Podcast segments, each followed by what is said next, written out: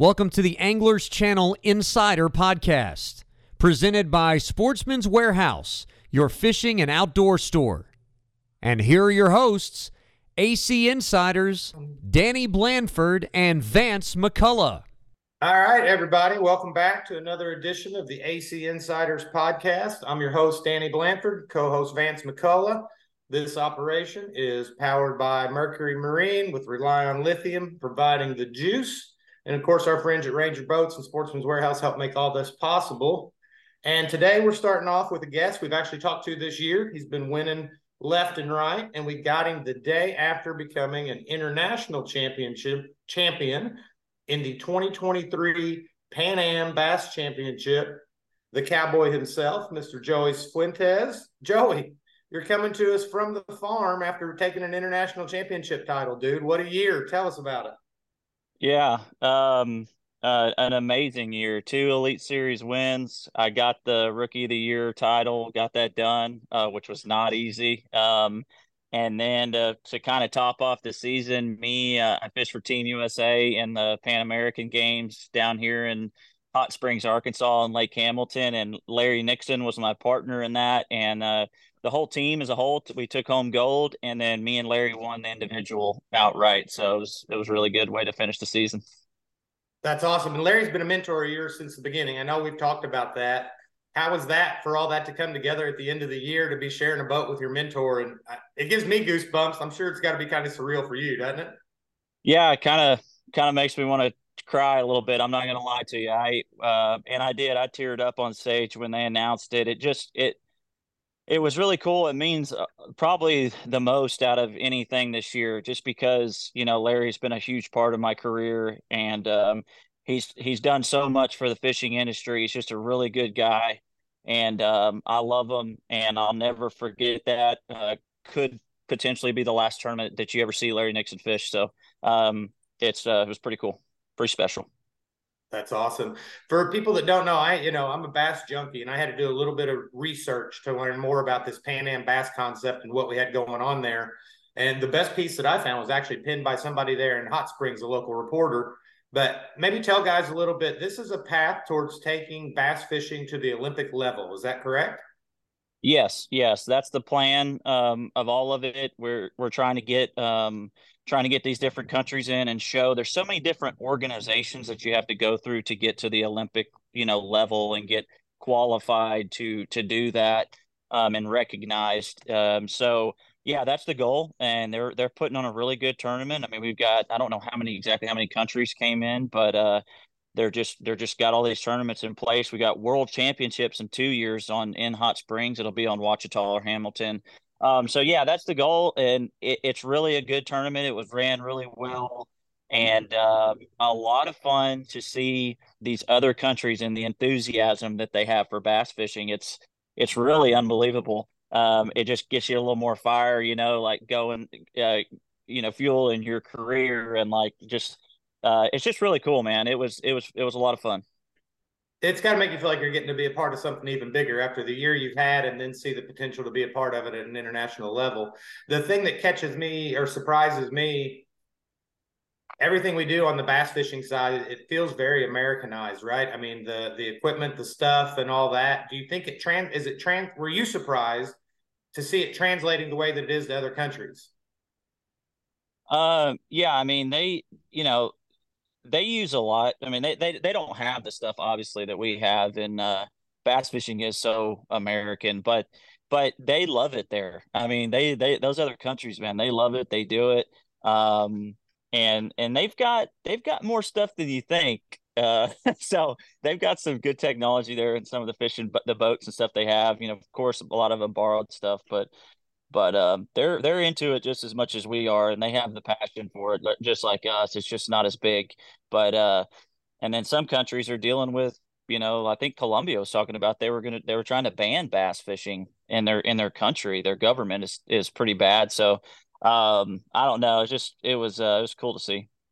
Yeah, I think that's kind of what I was thinking in terms of kind of from that geopolitical element, right? I mean, you know what it takes, yeah. how much money, how much equipment, and all that stuff. And when I look at some of the places that we're competing, I'm assuming that people who get to do that from some of these other nations like El Salvador and Guatemala, it, like uh, you made made a comment about some borrowed equipment. I can't imagine some of those places have access to the resources that we have in terms of equipment and that kind of thing. So it, it, it have in my mind, it would have to be a pretty elite sport in some of these other countries in order, you know, it's not something that every citizen can go do, right? That I don't know how to word that and be politically correct, but it surprised me to see, you know, El Salvador fielding a bass team. I guess is kind of where I'm at on that, or Guatemala, for example. So I think it's cool to see it.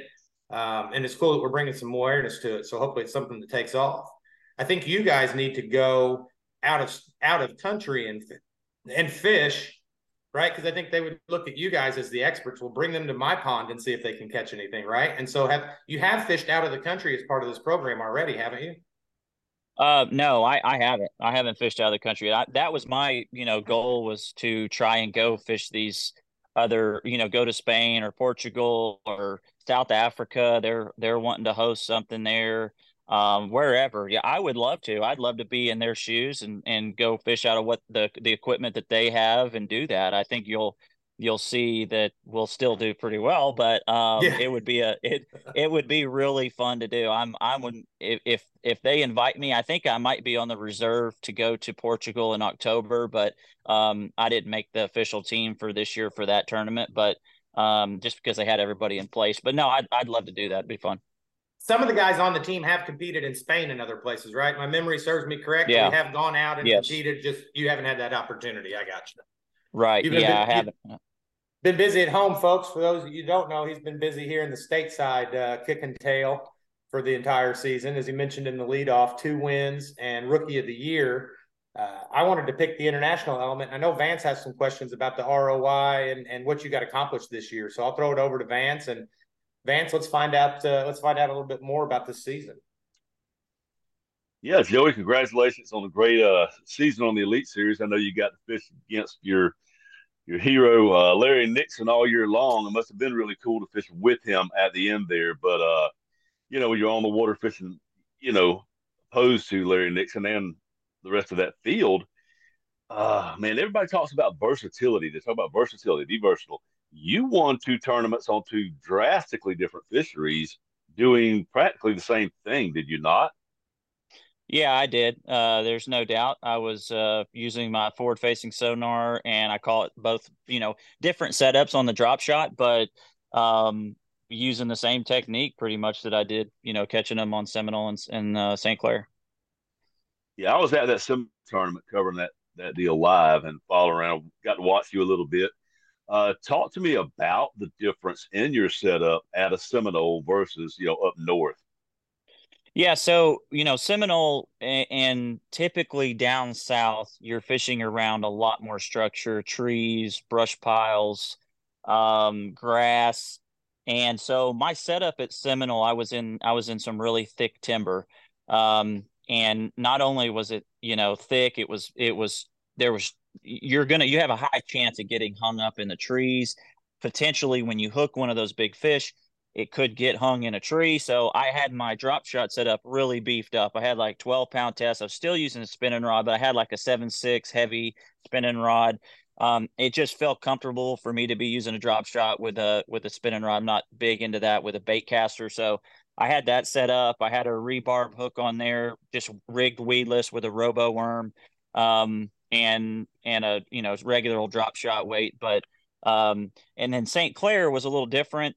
You know, it's wide open there. I mean, I, I was fishing around a little bit of grass, but you don't need to, you know, make your your bait weedless or anything like that. So I was just using a Fusion 19, just exposed drop shot hook, just nose hooking the the flat worm, and um, much smaller line. I was using six pound test there. Uh, actually, I think I was using eight. I think I could get away with eight pound test there, and um, you know, a lighter lighter spinning rod, and trying to finesse some some more of those fish in. So, so those subtleties aside, what you were doing was essentially the same technique at heart. Uh, not unheard of to catch fish at the mouth of Spring Creek in Seminole uh, on a drop shot. It is kind of unheard of to win a four day tournament that time of year there uh, with that technique. What, you know, how important is it? I guess uh, would be the question to find something that reminds you of home, something in your comfort zone as you go tournament to tournament you know, across the calendar, across the country, how important is it to find something that's in your wheelhouse to make you competitive? Yeah, I think it's I think that's why guys win tournaments. I mean, they they they do things that they like to do and they got confidence in and um, I I really I feel like I'm pretty versatile though. I like to do a lot of different things. Um, but that that just the fish set up perfectly for for me to do that. I do like to prefer I prefer to finesse fish a little bit more. So so uh, yeah, it lined up really good, and um, you you got to have that to win tournaments. I think you know. I mean, you look look back at guys winning other ones. I mean, it was you know in their comfort zone in their wheelhouse, and and uh, just lined up with me. So. Back in the day, there was not a drop shot technique. We, we didn't know about it or whatever when Larry Nixon was on top of the bass fishing world back in the 80s, 70s. But the, some people called him a finesse fisherman just because he used the worm and lighter line than anybody else. So it's Texas rig, but it's uh, you know light line, lighter line setup than most guys. Uh, how much have you borrowed from him over the years? Just that mentality, a little bit lighter, a little more subtle, get more bites than the next guy. 100% everything. I it started when I was a co-angler in the back of the boat fishing with Larry Nixon um and just seeing his his style. Uh and and and, I mean it it just works. Like it's there's no doubt that it works. Finesse fishing, um a light line and and downsizing on weights. It just make to me it made really a lot of sense. It makes the your bait more natural looking. I've always tried to do that too is is I want to I want my bait it, it you got to have a lot of patience sometimes you know to make that bait's got to fall down real slow to get down there but it's more natural and that gets more bites. And so uh, Larry's taught me that hands down. I, I owe all that to him. I want to jump back to this past past weekend of fishing with Larry you guys spent a day in a boat how'd you catch him two days in the boat how'd you catch him this past weekend in the Pan Am so we caught everything schooling. All the fish were visually blowing up. We I, I tried to catch those fish um, on LiveScope and looking at them like while they were down, but you could not get them to bite. They they just were only when they were blowing up is the only time they were active, and you could trick them into getting a bait to uh, uh to eating your bait. So um, we were just out there in um, right there close to takeoff, and we were just basically uh, we were idling around. We had little sweet spots where there was bigger fish that were blowing up and we'd sit there with a top water bait and as soon as they blow up larry throw a top water bait on them i, I would throw a fluke. Um, i had that rig you know man the uh, bait fish really good. Um, and we get you know pretty much have to get lucky and get one of those big ones to eat and um, 12 pounds a day is really good you know pretty good there for daytime tournaments uh, this time of year so uh, we we managed to get a good bite each day to bump us up to twelve pounds. So was it a deal basically by the by the time it was all said and done, were you basically standing there rod in hand until you seen them? Yeah, that's the best way to do it. You don't want to cast because I mean, you know, you have a split second to get your bait there on top of the fish where they're blowing up at, and um, so you just kind of waited. You just sat there and waited, and and we, you know, I would be looking out the front, Larry'd be looking out of the back of the boat, and um, whenever one blew up, we'd we'd yell, "Hey, get a bait in there!" And so we we junk our stuff in there and, and uh, get bit most of with the time. Your, with your forward-facing sonar experience, you've won with it. You've shown us you're effective with it. Could you use it to kind of be able to see where the schools were moving, or if there were some heading for the surface or something, or was it just strictly visual? You couldn't really see what they were doing on forward-facing.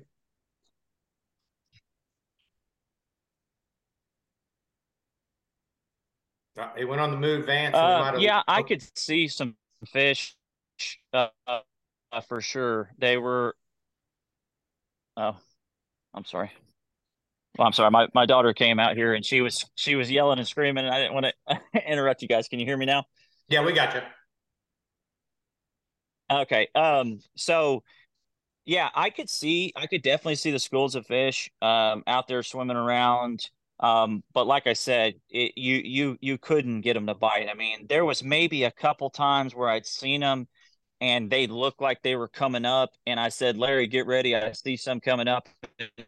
then they would start blowing, so we had a little bit extra clue out to blow up over there. But I would say, you know, 75, 80 percent of the time, it was just being at the right place at the right time and, and making the right cast.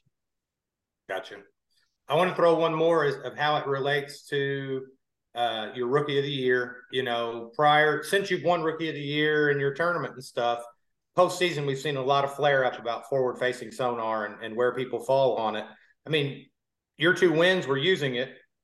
Where where do you land on that? I mean, do you feel like it's spotlighting for Bass? You feel like it's just a new tool in the arsenal?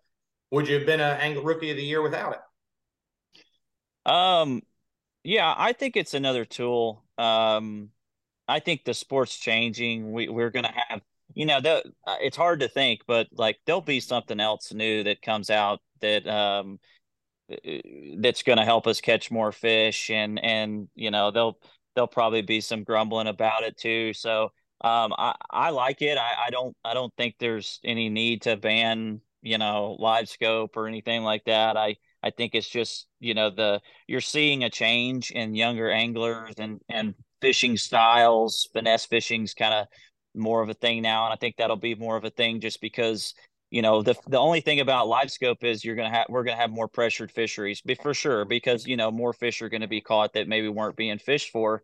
Um, but I don't think it's gonna damage or hurt anything. I don't think there's any need to ban it. Um, and yeah, it was a it was definitely a huge success to to my my season this year. I mean, there's no doubt.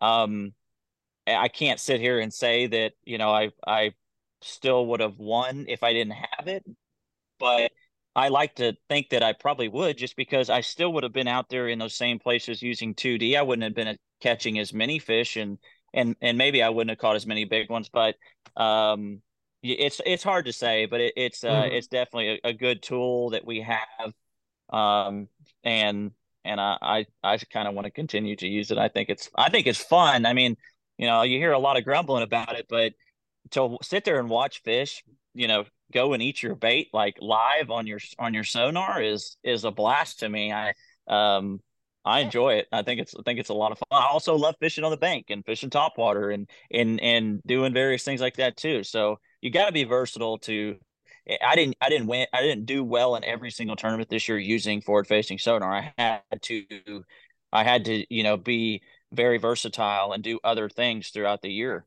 So um, and I think Kyle Welcher, you know, he would he would attest to that too. He did various things too. So it's uh, mm-hmm. it's just another tool that we're going to use to to be successful. Well, obviously, you did a great job on using it. Uh, some of the gripe has been about the fans of fishing. I kind of wonder how much say we should actually have. I mean, fishing is a participation sport. So to think that we're ever going to mimic the experiences or things that you guys are having on the water by watching it through a computer screen, I think that's kind of a farce. We're, we're, we're chasing something we're not actually ever going to catch. Right. So I don't think it's fair to blame the, well, it's boring for the viewers. I don't, I don't care for that one, but uh, you know, in terms of the rookie of the year season, when were you feeling good about it happening? Did you pretty well? Uh, I, am trying to think. Was it pretty well a lock after St. Clair, or you had to keep catching them? Now it, it wasn't a it it wasn't a lock just because Fujita was so um he was so close there, you know. That's but right. That's right. It it definitely gave me a a nice little cushion there, you know. And then going into Champlain, you know, he wins. And mm-hmm. like mm-hmm. I had I I had to have had a really good finish there, like hands down. And I did. I almost made the top 10. I finished 11th place. So that was really big. You know, that day three of that tournament, I caught a I caught a big bag and I bounced myself up almost almost a couple ounces or or so from making the uh making the top 10. And um now that last tournament, man, it was so stressful. I I I wanted to get it done. Um, and he was once again he's back in the top 10 and so i had to catch him and and um, i made the right decisions i trusted my gut and i i fished you know the areas i had confidence in and and pulled it out yeah that's awesome what a what a difference of two two rookie stories too right coming from another country and doing things the way that he's doing and and you being cowboy joey from arkansas right that that's pretty opposite yeah. ends of the spectrum. And and obviously you both were doing the same thing of mastering finesse and fishing for fish that other guys weren't catching. So congrats on that. I know Vance, you had a couple other questions about the season itself. Why don't you fire away? Yeah, no, the really the big burning question on my mind, Joey, is uh man, what's up with a hat? Does it ever blow off when you're running down the lake or uh you know, wide brim hat? How'd, how'd you come to uh, adopt that? I mean, it reminds me of another famous Arkansas, like yeah, Forrest Wood, right? So I get that question probably the most. comes off when I'm running down the lake. There's there's no possible way unless you've maybe put a chin strap on it. And even then, by the time I got to my spot, the bill on it would be like folded straight up against my head, so it, it would look terrible. I didn't want to damage it too bad, um, and look look like an idiot.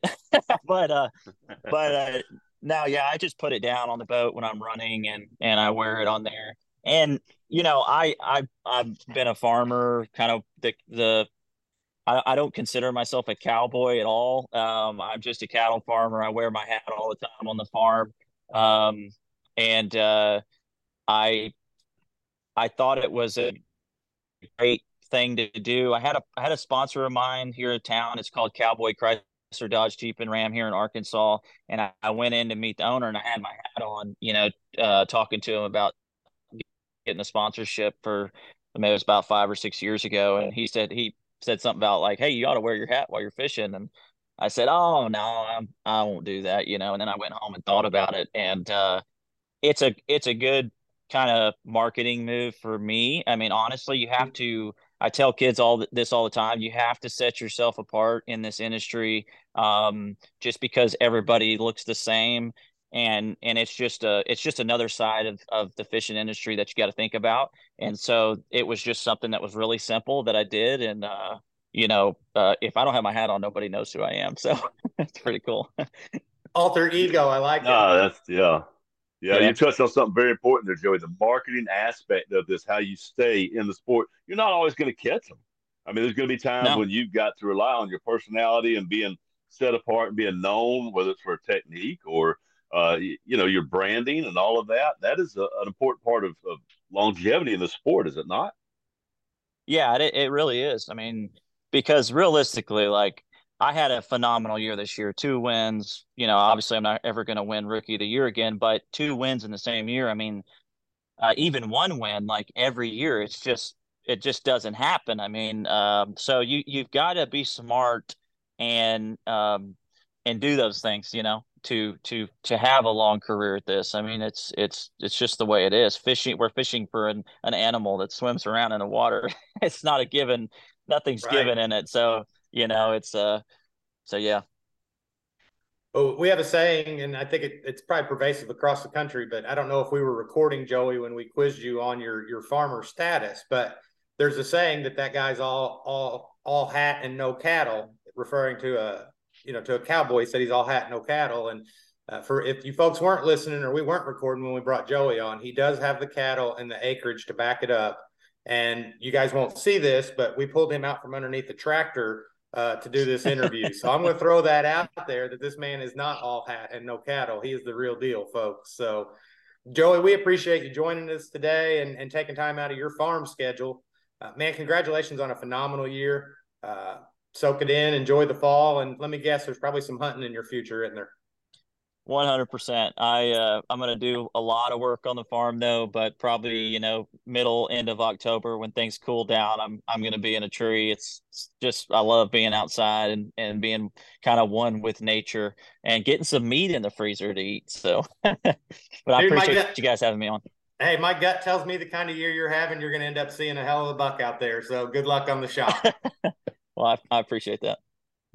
Great, man. Well, we appreciate you joining us. And uh, with that, folks, we're going to take a little break. We'll be coming back. Vance and I are going to be joined by Bernie Schultz today, and we are going to be talking about vegetation and grass fishing from north to south. Bernie's made a career out of vegetation, and we are going to pick his brain on it. So stick around, and we'll be right back. Sportsman's Warehouse is your one stop convenient place to shop. Whether you're into camping, hunting, or fishing, our expert associates can help you find the gear you need. We carry a huge assortment of quality equipment from the best manufacturers in the country and around the world. We have guns, ammo, rods, lures, not to mention every kind of outdoor clothing for the whole family. You can shop in one of our fully stocked stores or visit us online at sportsmans.com. Visit Sportsman's Warehouse, shop one of over 130 locations nationwide and growing. Since 1968, one boat company has stood as the gold standard for quality, performance, innovation, safety, and resale value. Ranger Boats. Ranger's passion for perfection is evident in every boat that leaves our facilities, whether it's bound for lakes and rivers for fishing and fun, or targeting trophy tuna and blue water. Ceaseless innovation results in top tier boats that have made Ranger the go to for tournament anglers and weekenders alike. And the new Z521R and Z520R redefine what a premium bass boat can be. Ranger, still building legends, one at a time. This segment is brought to you by Relion Lithium Batteries, the power to challenge your limits. All right, guys, welcome back to the AC Insider Podcast. This week we're doing a deep dive with Bernie Schultz, and we are talking about vegetation. For those that don't know, Bernie has been in the industry for quite some time, over 363 tournaments listed on bass. So clearly the man knows a thing or two about tournament bass fishing. Over the years, he's acquired over a million bucks, and a lot of that has been attributed to vegetation in one way or another. So that's what we're going to talk to Mr. Schultz about today. Bernie, welcome to the AC Insider Podcast. Thanks for joining Thank you, us. Danny. Appreciate it.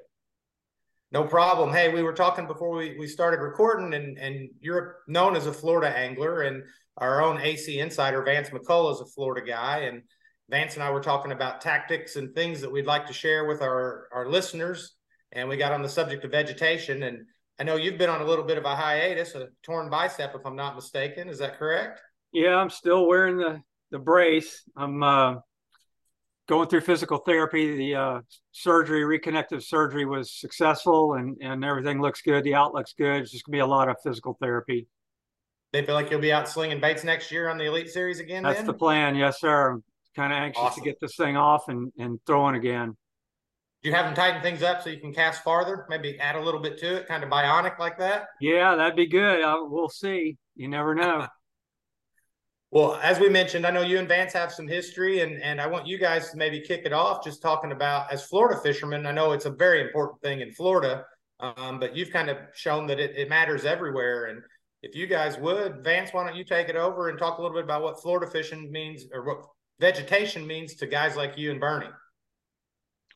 Yeah, uh, Bernie, good to talk to you again. Uh, I know we fished together. I filmed some stuff for Angler Channel years ago where Bernie was flipped up, I don't know, a 40 pound limit of bass uh, on typical flipping gear and braided line and some heavy hydrilla. And then, uh, of course, recently, a couple years ago, Bernie had a really good tournament on Santee Cooper when the eelgrass is starting to come back. And I know Bernie would talk a lot about vegetation as a broad term. Uh, are you happy around any kind of grass, or is there a particular kind that you particularly look for when you go from you know across the country? Is, is there a wheelhouse there you're more comfortable in, or you just just playing whatever the the playing field gives you there? Uh, a little of both. I mean, there's definitely preferred types of vegetation that are well known uh, for holding bass across the country. Hydrilla, milfoil, um, eelgrass can be very productive. Certain types of pond weeds, lily pads, bulrushes, flat cattail reeds. You know, there's, there's all kinds of vegetation. There are also certain types of grasses that don't hold fish very well um, some naiads. Uh, sometimes coarse coontail is not very productive. It can be productive if there's not another option, but uh, you know, it's that's that's kind of the biggest challenge when you're dealing with lakes, no matter where you are in the country, is trying to read the grass and figuring out which particular type of vegetation they're relating to, or if it's a mixture of vegetation.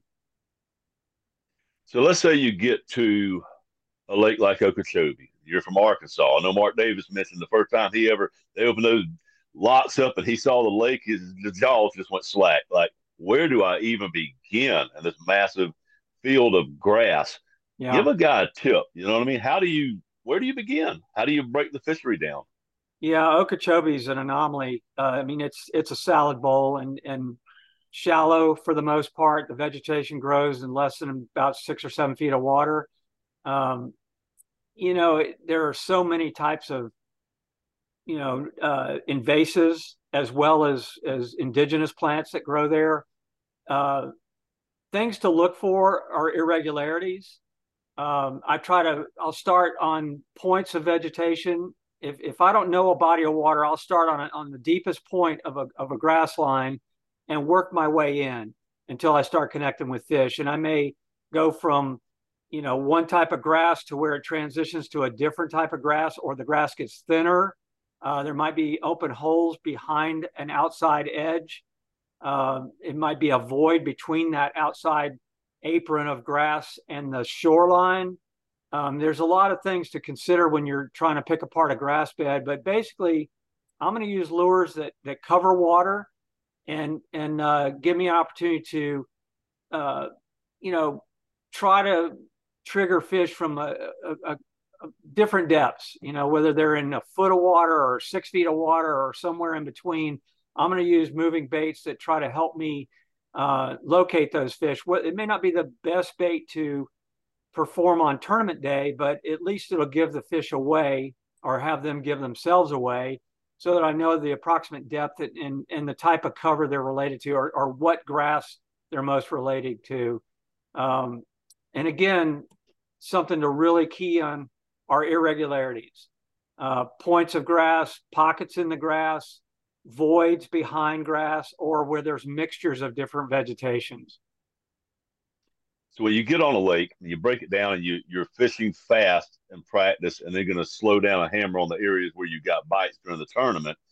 Do you find often that you're able to expand uh, your area as the tournament goes on, or are you dialing down more and more and more? Uh, you know, how, how widespread do those bass tend to be in grass fisheries? Do they do they hold in certain areas? Do they move around a lot? Is it? I mean, I'm speaking of broad generalities, but you know. Yeah. Um, you know, case in point, this year we started on Lake Okeechobee on the Bass Elite Series, and I had the lead the first day with a 28 pound bag, and I caught those fish within a cast of my boat. I mean, literally a long cast in 360 degrees of where I started. That's where I caught all those fish. Um, ideally, you would like to be able to expand to other areas that look the same, uh, offer the same general composition of different grasses or depth and, and bottom uh, type, you know, whether it's firm bottom, soft bottom, or what, what the composition is. Unfortunately, in the case of Okeechobee, I wasn't able to do that, and I suffered as a result. The um, the other areas that looked like it and, and had the same potential had other anglers, and I didn't want to encroach on anybody, so I kind of fished out the area I was in. I tried to expand to areas where there were no fishermen, but there weren't many fish. That's not always the case, though. Like I said, Okeechobee was kind of an anom- anomaly this year. A good percentage of the lake was not healthy. As you well know, there's been a just incredible amount of spraying and, and weed control, and it's yielded a large percentage of the lake as non-productive. The bass in Okeechobee are sight feeders. They gravitate towards clear water and healthy habitat. And that was a premium when we were there back in February. Um, so that's not always the case. In, in, many instances, you can expand to other parts of the lake and find the same basic uh, formula, if you will, of different grasses, right bottom, uh, right water clarity, everything coming together so that you can make the pattern repeat itself. But you know, like I said, Okeechobee was was a unique situation, and I kind of got burned after the first day. I just could never follow up with a big catch. I kind of fished out what I had. That's a subject uh, for the upcoming ACN uh, with Angler Channel Bass Wrap Up TV show that will air on Discovery this quarter and uh, on Pursuit in the spring. We're going to do a segment about all the spraying in Florida. We talked to some friends, guides up on the Kissimmee chain we're going to talk to Scott Martin from Lake Okeechobee down there and get a little background on that. But that is an issue that was a uh, very much concern to our state is the spraying of the grass and not just making it harder for us to catch fish. I mean, Scott said, you know, they had that tournament had 30 bags over 30 pounds. Well, as soon as those fish came off the bed the next week, the hammers were only catching like 17 pounds down there at 150 boat tournament. So, yeah, they come off the bed, they got nowhere to go. So that's uh, definitely a water quality issue we need to address. And I appreciate you bringing that up. I know Danny has something here. Yeah, well, you guys, you're hitting on it now. You're hitting on a, a man made cause. But, you know, I'm in the Midwest and Bernie up here, Uh, we're going to go through a fall turnover. Days are getting shorter. Water's getting cooler. One thing that I've always wondered as an angler, you know, we'll see. We've got a couple different kinds of grasses. We don't have hydrilla, but we've got some shoreline vegetation that grows out. That's going to start dying off. You'll still have sticks and roots, you know, stalks, but you won't have that leafy canopy cover. And then we have more like that coontail and and a type of milfoil. Um, but when that stuff starts dying, I always hear you know club level anglers, local anglers talking about well the grass is dying, the fish are leaving, or hey that dead grass held some fish in it because it was warmer. How important in your case you're talking about Florida killing the grass? How important is the life cycle of the grass naturally, and does it as you head into fall and it starts to break down, do fish still want to be there or do they want to leave? Yeah, that's a that's a great question, and and uh, you know our our grass cycles on its own also. Even though we're kind of a 12 month period for growth, uh, it does slow down. There is a die off if we have extreme cold fronts. Plus, we have a lot of waterfowl that come in in the wintertime and feed off the vegetation, which kind of helps crop it off. But okay. regardless of where I go, I, I would prefer to fish healthy new growth.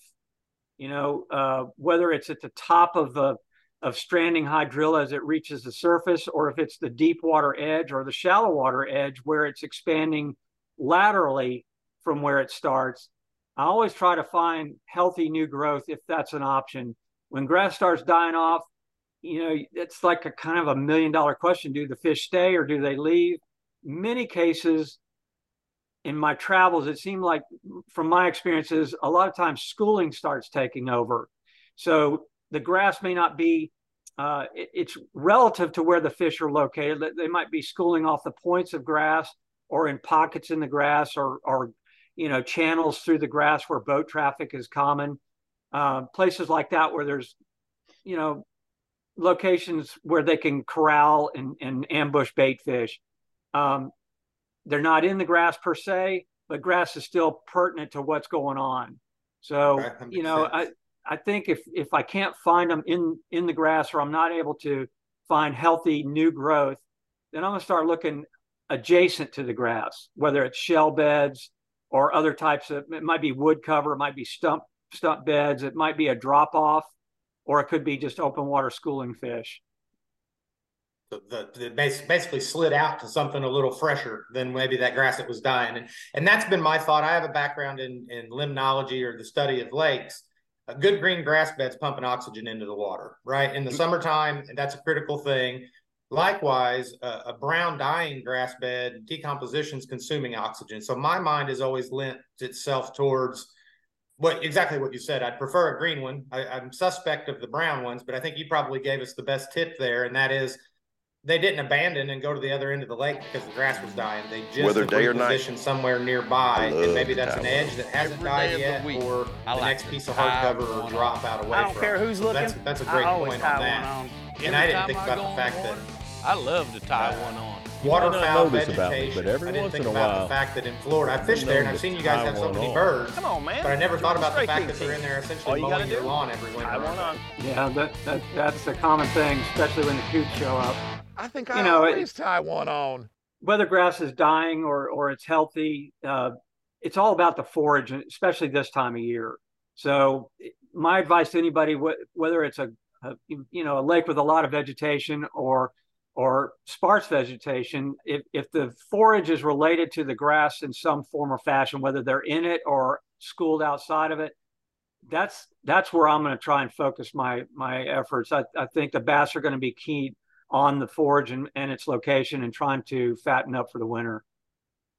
Kind of like the, they're picking on everybody that's up at the salad bar. That's they're it. the bullies, the bullies of the salad bar. I that's like it. it. Hey, you mentioned a naiad, and I'm working on a pond here, uh, a personal project that I'm dealing with some naiad, and you you were specific to mention that as a not productive grass.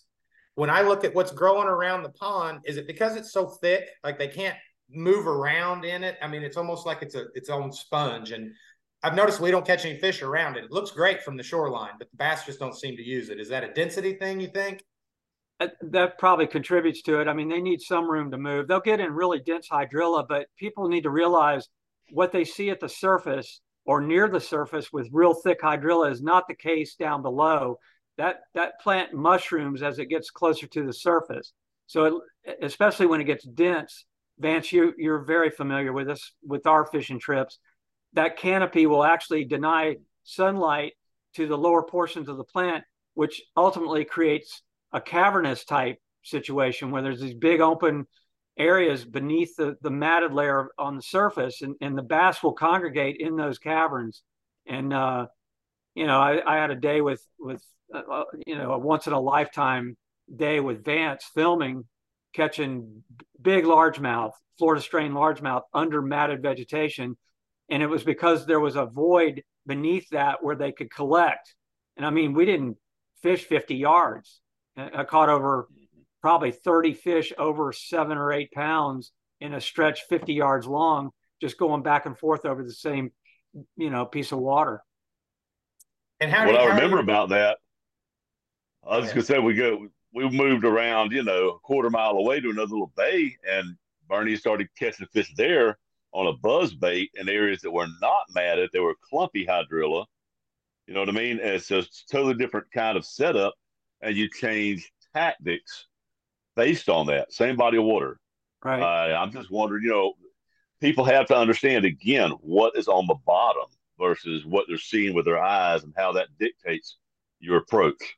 Well, the other thing to that, in, in that scenario where we found fish in another location, you know, fish are like people. They're not all doing the same thing at the same time. There's some mm-hmm. will group up and some are rogues.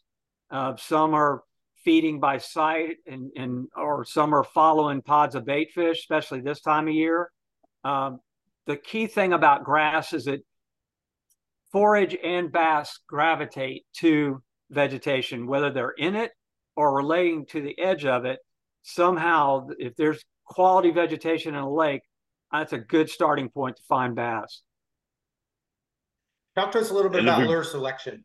Uh, that's that's the question I want from Bernie. I, I want to know when you pull up, and I know it's different per vegetation, right? A, a hydrilla mat you're probably going to punch through versus something that's not topped out. But Bernie, over your career, if you had to pick three or four grass baits, what are they?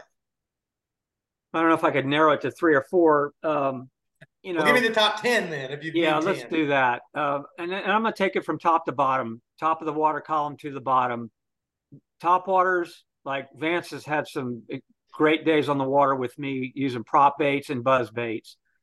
Those are those are gimmies. Uh, walking baits, poppers, you know, uh, prop baits especially. It seems like in in the extreme south are really effective around fields of grass, whether they're topped out or slightly below the surface. So definitely want to include topwater baits of all kinds walking popping chugging uh, buzzing and and, uh, and that can include soft plastics that are retrieved at a high rate of speed like a toad mm-hmm. um, or hollow belly frogs.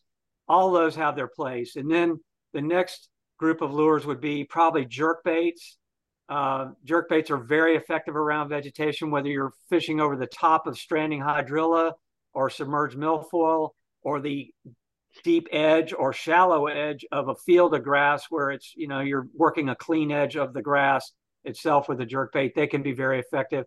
Lipless crankbaits super effective uh, especially ripping them through the stalks of stranding grass like hydrilla and milfoil eelgrass all those are really good for for ripping a, a lipless crankbait. And that also works for uh, shallow running billed crankbait, especially square bills. Like I like the Macbeth uh, square bills; they work really well. Um, you know, any number of, of square bills, or even sometimes a round bill type crankbait or a Shad Rap can be very effective around stranding grass.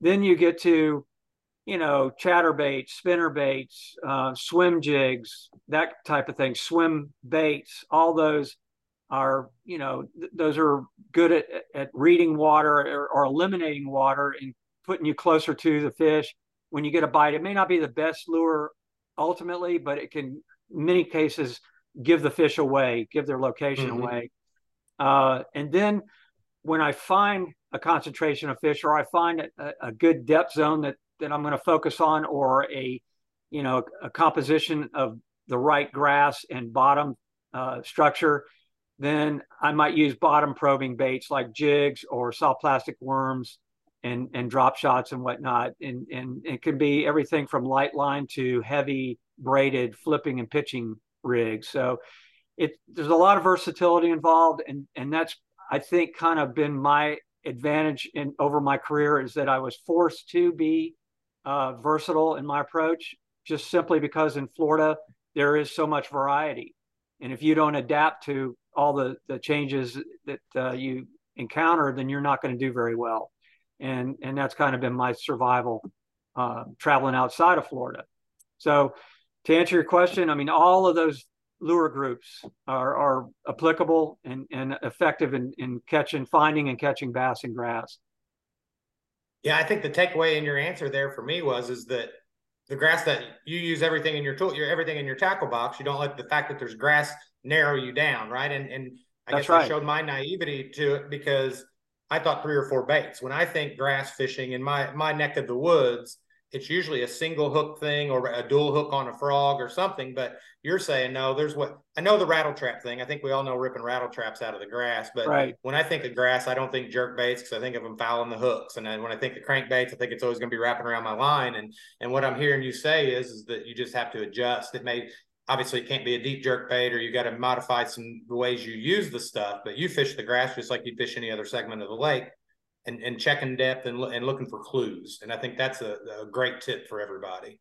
Yeah, I, I, emphasize to your listeners: be aggressive and and make the lures. You know, contact with the vegetation is important. It's it's crucial at times. You, you won't get a bite without doing it in many instances, uh, and that speaks for vibrating jigs, um, you know, chatterbaits, or even swim jigs, or lipless, or billed crankbaits, or spinner baits, making contact, that deflection and, and tearing the bait out of the grass, when it accelerates after contact, it triggers a strike. And it's so crucial. And I, that's one key thing, key element that I'd like your listeners to, uh, you know, at least take away from this, this, this podcast. Mm-hmm. Talk a little bit about the equipment, it... though. I was going to say, Danny, Bernie has been very, very instrumental in designing a lot of the rod action techniques and, and field testing them and giving feedback. And I've been with Bernie on some of those trips where he's using like almost prototype uh, stuff. Bernie, what do I need to know about you know rod action, the line material and size I'm using if I want to play that grass ripping game? If I want to you know get a square bill dug in there and just rip it loose. I mean we're we're beyond the six pound line and spinning rod at this point. What what do we what do you recommend? Yeah, in, in, in the context of that, you're definitely going to want some heavier line, whether it's fluorocarbon. Uh, I mean, some guys use braid depending on the bait. Um, you know, and you're going to want a, a, rod that has a, enough butt section and, and, power to it where you can rip the bait. Uh, but you don't want to compromise the action of the lure either. I use Expride by Shimano. My go-to, whether it's spin or bait casting, is a medium heavy, generally in a 610 to 72 length, uh, seven foot being the mean. And, uh, you know, I'm going to use everything from 10 pound braid on spinning that, uh, you know, may have a fluorocarbon leader or may not. Depends on, on the lure or the presentation.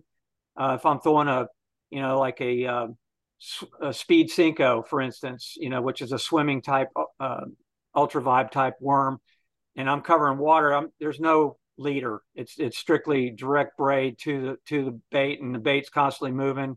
If I'm throwing a fluke style bait like a D shad or something like that, then I'm probably going to have a leader and and uh, you know probably 15 pound fluorocarbon.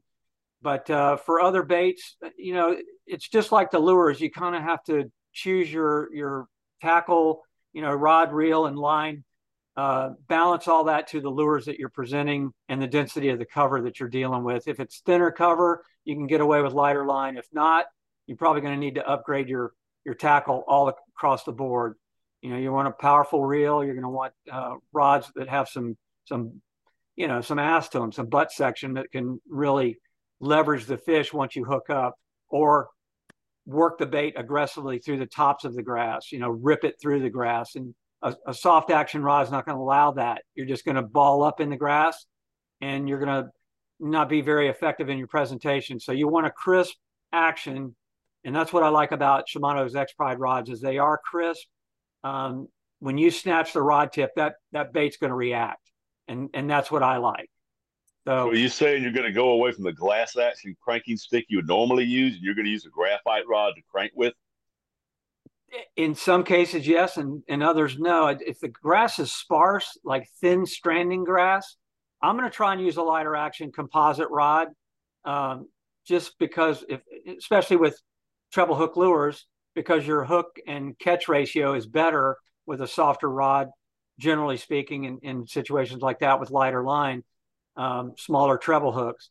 But if I'm using, you know, an aggressive approach with single hook lures like, you know, chatterbaits, swim jigs, um, spinner baits, whatnot, I'm I'm going to use a heavier line, heavier rod. Right on. Yep. And I guess one thing that Go, too is like, okay, I was gonna say, Danny, it's like, uh, and you know, being from the Midwest, like when the grass does die off, the places you find fish when there is grass are probably a lot like the places you find them when they're not. is about bottom composition, not just the cover. And I was hoping Bernie could speak to using reading the vegetation as maybe a, almost a shortcut to determining what type of cover, or I'm sorry, what type of bottom composition lies beneath as we move through the seasons. Yeah, a good way to find hard bottom when they're spawning, etc. Yeah, that's a great point. Uh, you can definitely uh, cipher bottom composition by the type of grass that's growing there. In most cases, your flat tail, or excuse me, flat reeds, cattail, flat type reeds, they generally grow on a softer bottom, whereas your bulrushes or your tules, as they call them on the West Coast, grow in a firmer bottom uh, maiden cane grass generally grows in a firmer bottom, sand or sand clay mix, uh, or maybe firm mud. It, it can survive in that. Whereas your uh, your pond grasses, your naiads, your milfoils, and, and hydrilla, they can grow in a variety of bottom types. Uh, generally speaking, it's a softer bottom, but I've seen hydrilla grow in, in firm white sand bottom as well. It's a very hardy plant. It doesn't take a whole lot to root hydrilla, and hydrilla can feed in the water column as well as from the soil. So that's why it's such a hardier, more diverse uh, plant where you find it. But um, yeah, it, it, lily pads, that's another giveaway. Generally, lily pads grow on soft bottom. And the good thing about that is, and something that your listeners should note, is lily pads have tubers, the root sections grow above the substrate as much as they do below. And that gives fish, especially spawning fish, something firm to bed on in a body of water where there may not be a firm substrate or, or firm bottom composition. So they'll use the pad roots to actually have their nest, you know, form their nests on. And that basically zeroes you in onto their location during the spring. Um, you know, in, in holes in the grass, you know, like maiden cane. When you see stovepipe holes in a field of maiden cane in the springtime, there's a good chance that's that's going to be a spawning bed, or more than one spawning bed. Um, mixes of cover, cypress trees, duck blinds, lay down logs mixed in with vegetation. Those are other focal pl- places. Kind of getting off on a tangent here, but you know, I'm just trying to give your listeners ideas on where to try and start or or focus their efforts it's if it seems overwhelming look for irregularities look for you know seams in the grass where two different types of grass grow together or some hard type of cover mixes with grass. It can be a dock the pilings of a dock with grass around the dock. That could be a focal point um, or the, the, the void area under the dock the, the platform. Grass won't grow where there's no light. So a lot of times bass will relate to the dock simply because there's a void there next to a grass bed. They're more interested in what's living in the grass than than you know using the grass. So you know it's it you got to think outside the box sometimes about where the the fish will relate to or how they'll position relative to grass.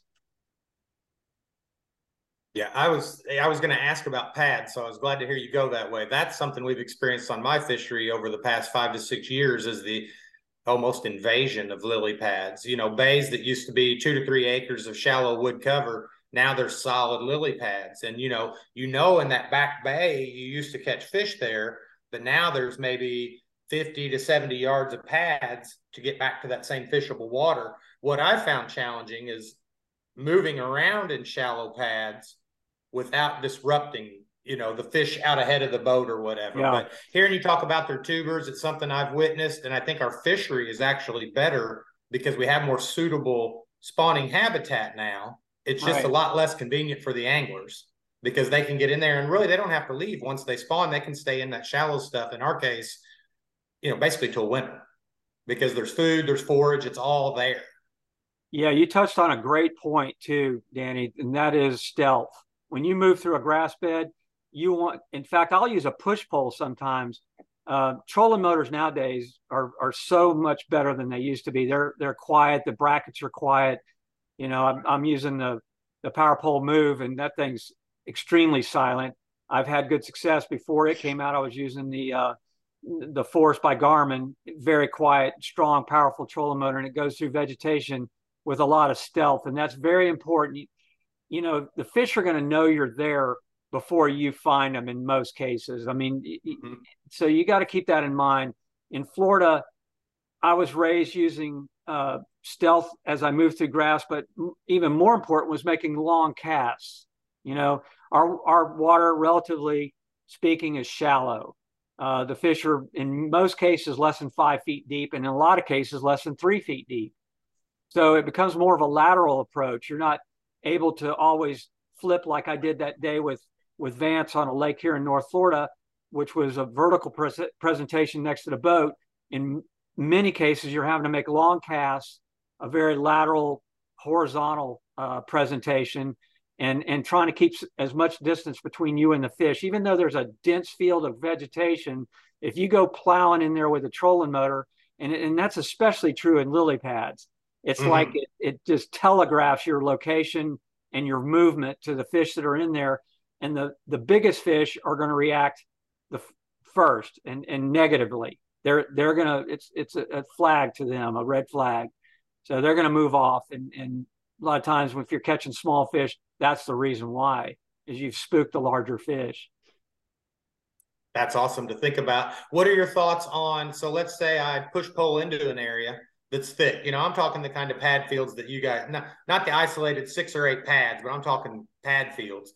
Right do you feel like do you feel like vegetation does that give the fish a sense of security where maybe i could push pull my way in and sit quietly for a few minutes and do they kind of move back around you can you almost like hunting them? Can you slide into position and and wait for them to show up again? Is that a legit yeah. tactic? Yeah, actually, you can do that. Um, you know, I'm I'm noted for being a slow fisherman. I mean, I've, I've glacial speed. I'm slow. I, I have like people that. come glacial. and ask me if I'm broke down. I fish so slow sometimes. But the the the point is is is patience is key. And and yeah, once you get into an area, I try to move very little. I'll use my power poles a lot. Um, I, I, believe they catch me more fish. Just once I get into an area, I'll drop the poles and I'll fish 360 degrees around the boat in a field of grass. And, and you'd be surprised how it'll the fish will start showing up. Um, mm-hmm. you, you may spook them in, initially, but sometimes they're curious. You know, it all comes down to mood of the fish. Uh, mm-hmm. you know, if they're in a negative mood, nothing you're going to do is right. But there's days when you can't do anything wrong. I mean, you can plow into a grass bed and flip right next to the boat and catch an eight pounder that was, you know, oblivious to your movements. But that's not usually the case. Usually it's about stealth in a lengthy presentation that catches the most fish in grass. Last question for me on that topic because I, am I'm, I'm picking your brain for personal reasons now. I know we have a common friend in TH Marine yeah. I have felt like I have felt like in in pad situations, the hydrowave has helped me. And I feel like I, in my mind, and I'd like to get your thoughts on this. I kind of look at it again, equating it to hunting. I don't know that I'm bringing them in, but I kind of look at it as a cover scent, the same way I would want some dirt smell on my hunting clothes. I like that hydro wave in that those close quarters environments as a cover sound maybe it keeps a little bit of other noise down. Have you given any consideration to that? And as a hydro, I, I have not, to be honest with you. And I, I, think that's ingenious in a way. I have not thought of it to mask your presence. Um, but what I do like about it is I have seen it perform really well, especially on schooling fish related to grass beds or when bait fish are teeming in an area, but there's not a lot of activity, and you seems like when you fire up that that you know that unit, uh, something happens. It can trigger mm-hmm. a feed. So yeah, I agree. There are times, but I, I like your idea. It's it's food for thought for sure. Well, just that you know you're gonna no matter how stealthy you are, you're gonna make some noise. So I think maybe putting a few positive sounds out there to go with my negative ones, it can't hurt. But uh, I don't know. That helped me a lot. I appreciate you letting me dig into that because that was self-serving, guys. Uh, for the listeners out there, that was Danny learning how to attack a pad field, and I got some good tidbits there. Vance, we've had Bernie for a little while here. You got anything you want to add? Maybe throw out a little bone for the Southern guys down there. Well, I will say this: Bernie is a regular Renaissance man. For those who don't know, he's not only written but also illustrated a lot of articles in Bassmaster magazine over the years. Uh, his writings have appeared in a lot of places Bernie, if people want to dig in a little further and read some more of your thoughts on their own, do some research, where are some places we can find your writings? Where's some resources where we can learn a little more about your, your thought processes? Yeah, if you go to my website, BernieSchultzFishing.com, there's uh there are tabs at the bottom of, of my image that will lead you to the columns I write at insideline.net, which is Gary Yamamoto Custom Baits or Yamamoto Customs. Um, that that's one platform that I write for. I, I do a regular feature there that's basically a, how I recount my uh, tournament experiences on the Elite Series. And then I also write for Just Fishing, uh, which is a Canadian publication. It's justfishing.ca uh, for Canada. Uh, I write for them periodically. And also, i am a frequent contributor to bassmaster.com. Uh, you just follow my my columns there and you'll get you know, there's an archive that you can Google, but uh, I, I, write on numerous platforms. I try to stay as visible as possible, and a lot of my writing is is instruction based um, techniques or ways to find and catch catch bass. And you know, the one thing I'd like to leave with your listeners also is, no matter where you go in the country or North America for that matter, or abroad, I've I've made the same basic concepts work in Japan I've made them work in Europe. Bass or bass wherever you go, and they relate to grass in much the same way, no matter where I, if it's Ontario or the Delta in California, uh, the grass lakes in Texas, Louisiana, Mississippi, Guntersville. Uh, it, it, it doesn't matter. It's just that there's basic principles. And if you do your homework and, and learn some basic approaches, you know, be familiar with different techniques and, and lure lure choices as they relate to grass. No matter where you go, you're probably going to be effective. Awesome. Thank you for your awesome time and your expertise, Barney. Appreciate it. Yeah. Yeah, man. Yeah, and Bernie, when I put this up on the web, I'll put some links to those things you mentioned at the min at the end there, so we can get folks uh, if they want to learn more, they can read about some of your work. And we want to thank you for sharing your time, and we want to wish you a speedy recovery. Uh, Thank uh, we'll you. be covering some covering some Elite Series events next year. Probably have Vance's mug at a few of them. So look forward to catching you up with you on the docks again here soon. I appreciate it. Hey, guys. April, April in Florida. You asked yeah. me the other day if I'd seen the schedule of Bassmaster. How do you feel about? We're a little later. Ooh, we're getting out of those cold fronts, stable weather. Yeah, it's it's going to be uh, different. Uh, you know, the Harris Chain in, in April and the St. Johns River in April. They're going to be completely different uh, events, the guys that were familiar with bed fishing are going to have to find something else to do. Unless we have a super cold winter, it's going to be post spawn patterns and the fish are going to be spread out and, and probably in many cases not in a very good mood. Um, so the bite window is going to be pretty narrow. It's going to be sounds interesting. Like to me, yeah, it sounds like to me local experience might come into play. So we might be talking to Bernie in a winter circle next year. I hope so, man. Yeah, man, that'd be good. I appreciate that. Well, listen, we'll cut you loose. We thank you for your time. We'll get this posted. And guys, if you want to know more, check him out. We'll have the links at the bottom when we're done today. Thanks all. We appreciate it. Thank you.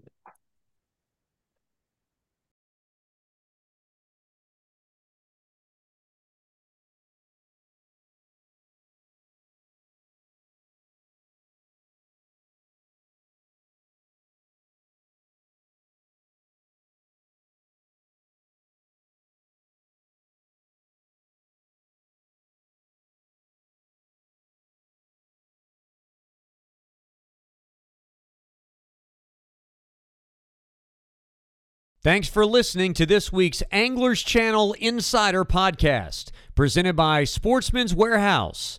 Also brought to you in part by Pro Charging Systems, makers of the Dual Pro Chargers, TH Marine, Trickstep, Toyota Bonus Bucks, Costa Conserve and Compete, and of course, AnglersChannel.com, your number one tournament bass fishing resource.